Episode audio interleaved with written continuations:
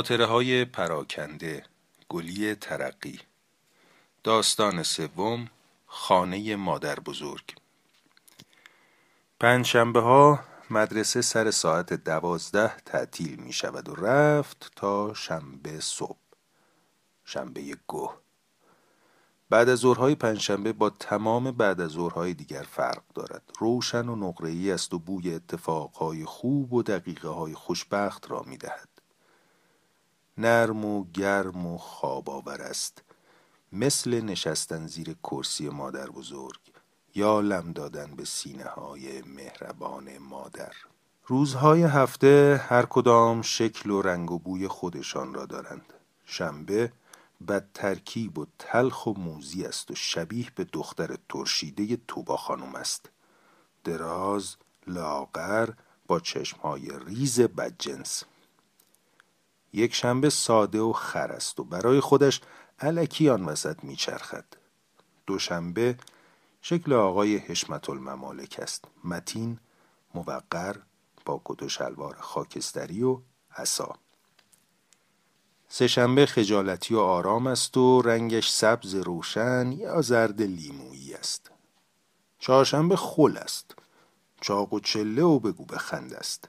بوی عدس پلوی خوشمزه حسن آقا را می دهد پنج شنبه بهشت است و جمعه دو قسمت دارد. صبح تا ظهرش زنده و پر جنب و جوش است. مثل پدر پر از کار و ورزش و پول و سلامتی. رو به غروب سنگین و دلگیر می شود پر از دلهوره های پراکنده و قصه های بیدلیل و یک جور احساس گناه و دل درد از پرخوری ظهر شلو کباب تا خرخره و نوشتن مشقای لعنتی و گوش دادن به دلی دلی غمانگیز آوازی که از رادیو پخش می شود و دقیق شماری برای برگشتن مادر از مهمانی و همه جا قهوه‌ای تیره حتی آسمان و درختها و هوا.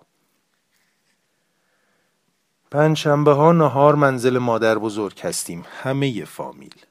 حسن آقا به دنبالم میآید و همیشه دیر می‌رسد. دعوایمان می شود و تمام راه قرقر کنان پشت سرم میدود و به خودش و به هرچه بچه خر است فوش می‌دهد و همه بدبختی های کس و کارش را به حساب مادر می‌گذارد و قسم می‌خورد که همان فردا از پیشمان خواهد رفت و حرفها و تهدیدهای دیگر که هزار بار شنیدم و گوشم بدهکار نیست. خانه مادر بزرگ ته خیابان سیمتری و بعد از چهارراه حشمت و دوله است از مدرسه فیروزکوهی تا آنجا راه درازی است که به چشم من دو قدم بیشتر نمی آید. آنقدر خوشحالم که خستگی و گرسنگی را احساس نمی کنم. هر کوچه، هر خیابان، هر جوی آب که می بایست از رویش پرید، هر پاسبان سر چهارراه و تمام مردم شهر و ماشین ها و درشگه های قرازه و اتوبوس های انباشته از مسافر و بوها و صداها مرا به منزل مادر بزرگ نزدیکتر می کند.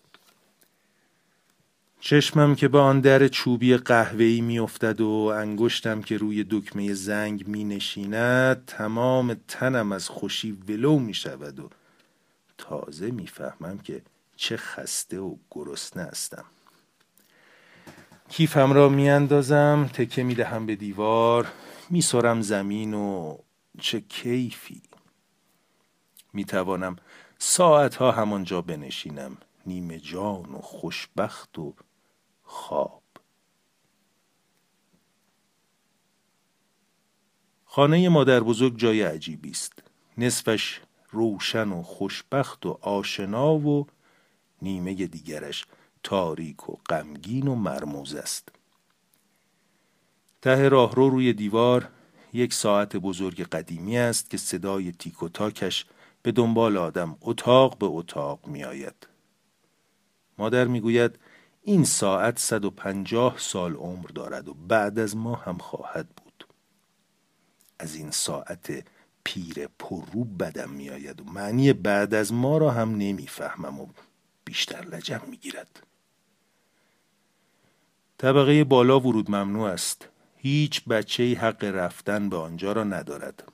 از پله هفتم به بعد دنیای دیگری شروع می شود دنیای اتفاقهای نامعلوم و قصه های پنهانی و حرف های درگوشی و گریه های یواشکی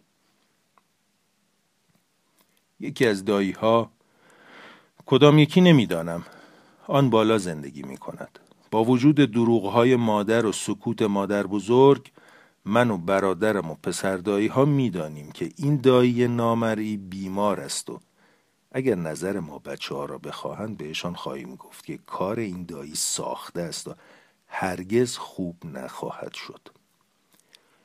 البته چکی جانانه در انتظارمان است تا دیگر از این غلط های زیادی نکنیم. من هیچ وقت این دایی را ندیدم اما صدای صرفش را می‌شناسم.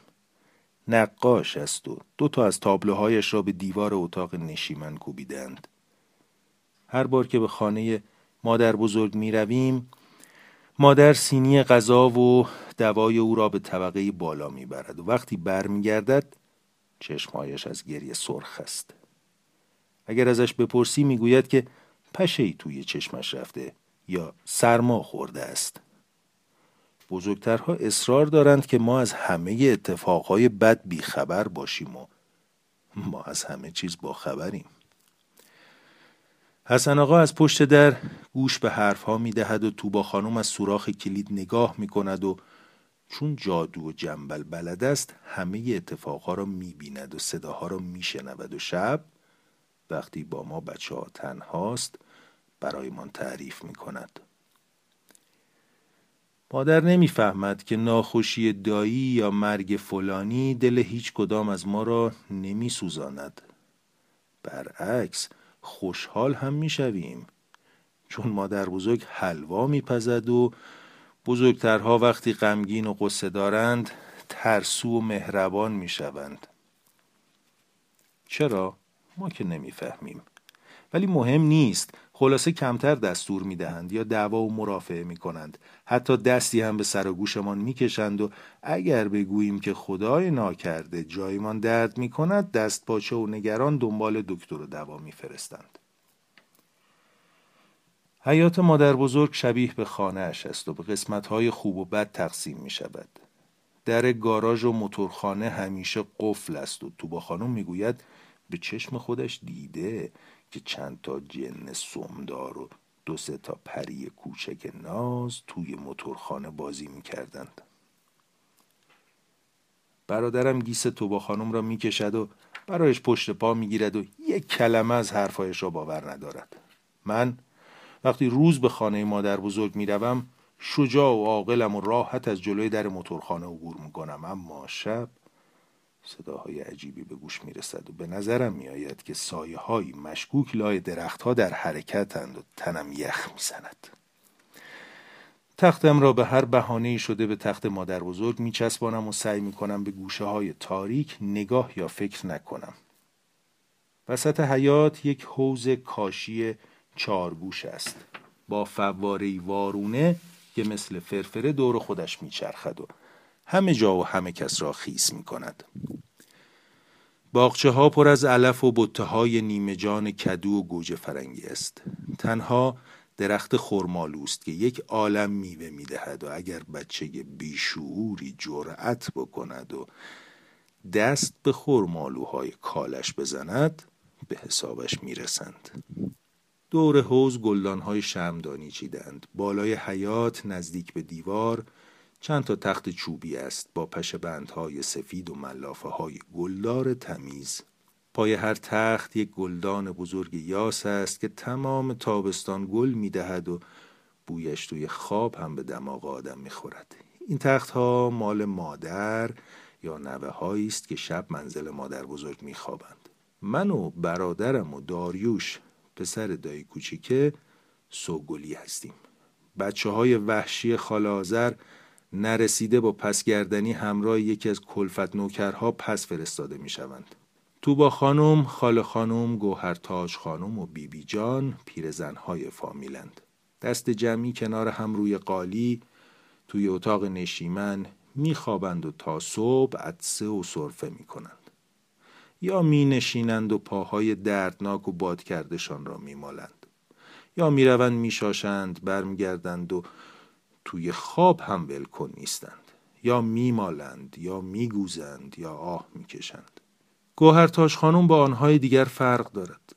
مثل دست گل است و بوی آب نبات و گلاب می‌دهد. چشمهایش آبی است و موهایش سفید و لبهایش قرمز. صدایش هم وقت خواب با آنهای دیگر فرق دارد.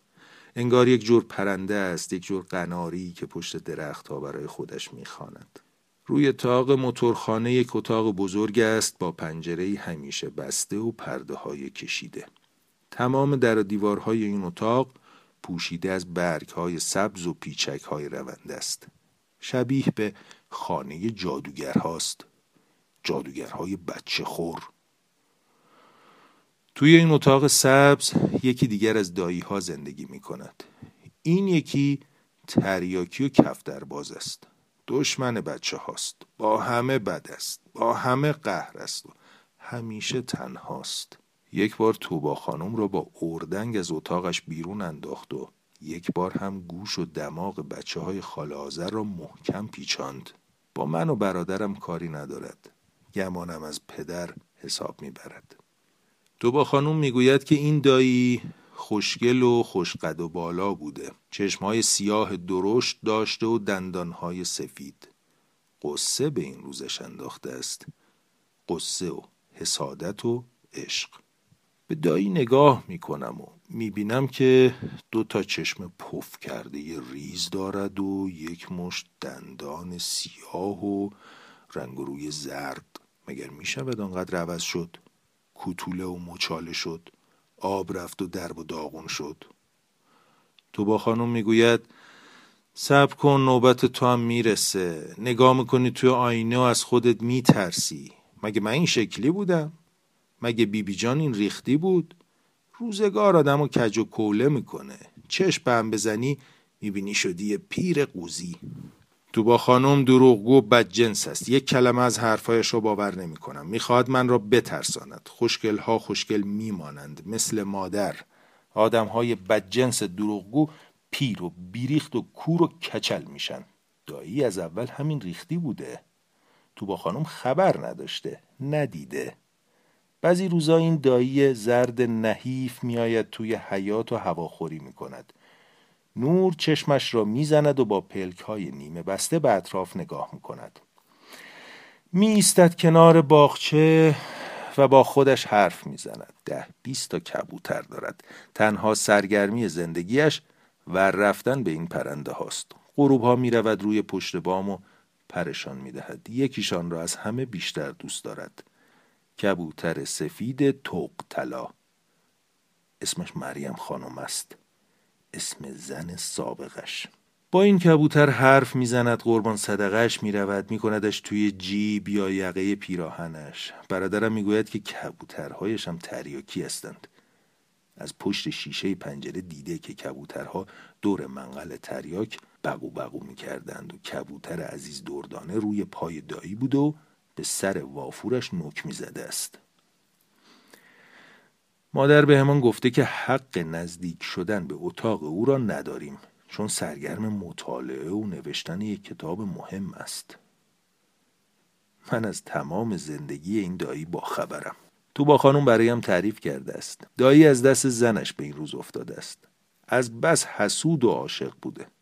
اجازه نمی‌داده مریم خانم پایش را از خانه بیرون بگذارد. درها را میبسته پرده ها را میکشیده و گمان میبرده که زنش دارد به یک نفر نگاه می‌کند یا به کسی که پیش از او میشناخته فکر می‌کند.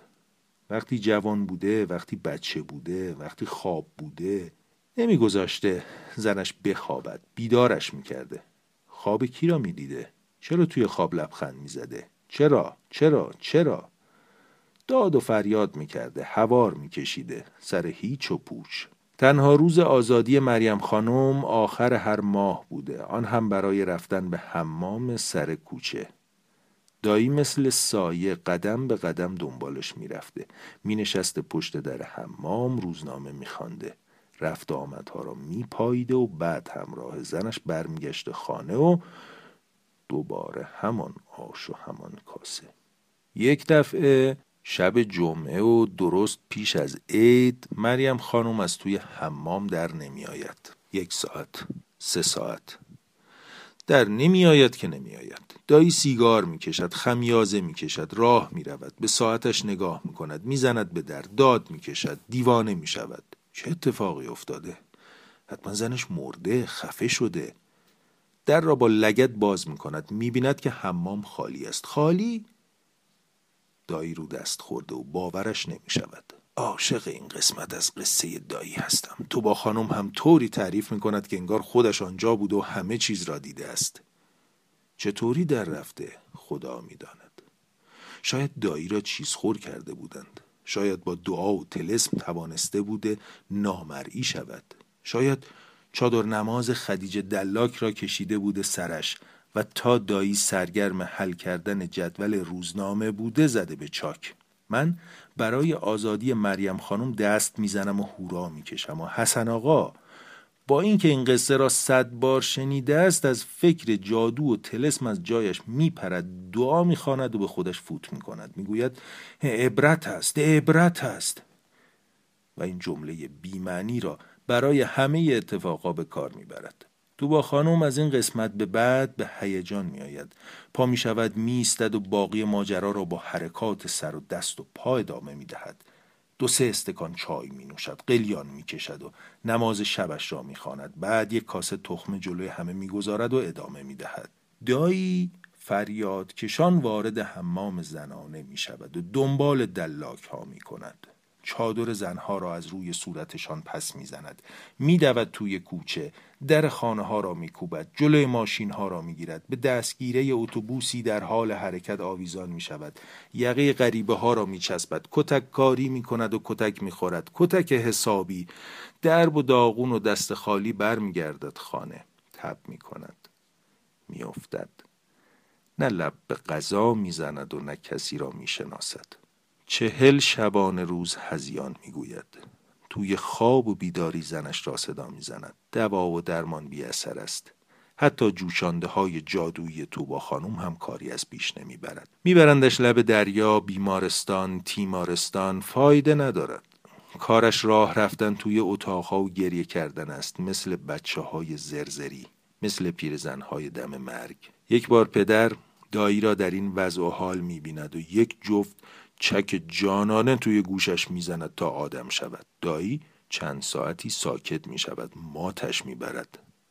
بعد با کارد آشپزخانه به جان خودش می افتد می خواهد قلب و شکمش را پاره کند. خوشبختانه یا بدبختانه کارد کهنه و لب شکسته است که پنیر را هم نمی برد چه رسد به گوشت آدمی زاد همه ماندن معطل که چه کار باید کرد.